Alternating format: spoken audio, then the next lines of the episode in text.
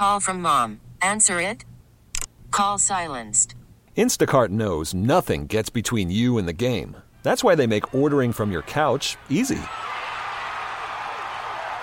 Stock up today and get all your groceries for the week delivered in as fast as 30 minutes without missing a minute of the game. You have 47 new voicemails. Download the app to get free delivery on your first three orders while supplies last. Minimum $10 per order. Additional terms apply. Hey, Rob Bradford here. I have set out on a mission with my good friends at FanDuel to prove what I have known for some time baseball isn't boring.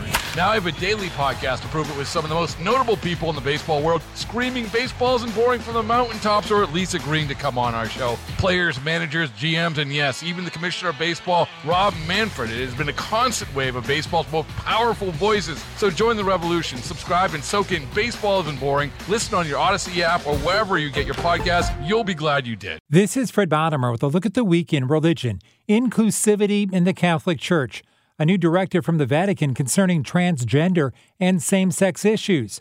Father Tom Reese writes about the Vatican for the Religion News Service. Well, there seemed to have been some confusion uh, with some bishops about whether transgender uh, people could be baptized. And so one uh, bishop in Brazil sent in uh, this as a question uh, to the Vatican. And the dicastery for doctrine of the faith, on behalf of the Pope, answered the uh, query and said, yes, uh, transgender people can be baptized just like anybody else. Uh, that this is in line with the Pope's view that the church should be welcoming to all people. Uh, and uh, so that was the, the response from the Vatican. What about baptizing children of same sex marriages?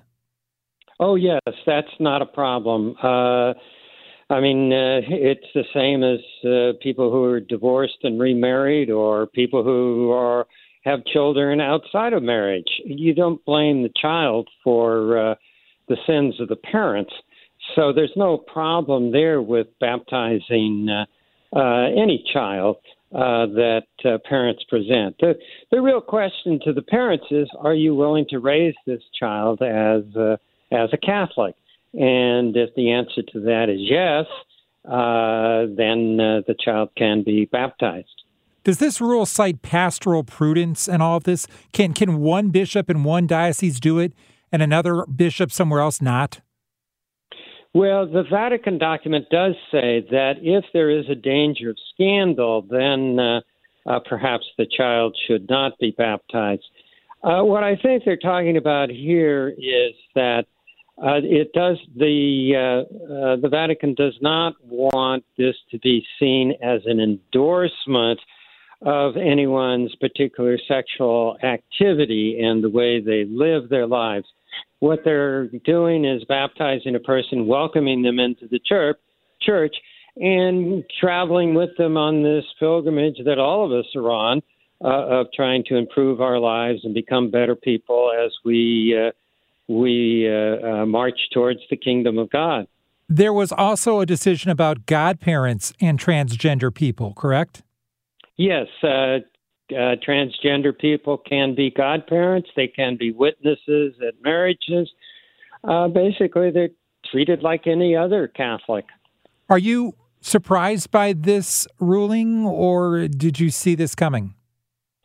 I'm not so surprised by it. Uh, you know, these are all new things in the church that the church has uh, had to uh, think about and uh, deal with. Uh, I think we saw this coming uh, certainly because of the Pope's uh, willingness to reach out to everybody and to welcome everybody into the church. Uh, you know, the Pope has, has often said that we're all sinners, that the church is not a country club for the for the beautiful and the perfect. It's a field hospital for the wounded and those who need help, and we all need help. Father Tom Reese writes about the Vatican for the Religion News Service. And that's a look at the week in religion. I'm Fred Bodimer. Hey, Rob Bradford here. I have set out on a mission with my good friends at FanDuel to prove what I have known for some time baseball isn't boring.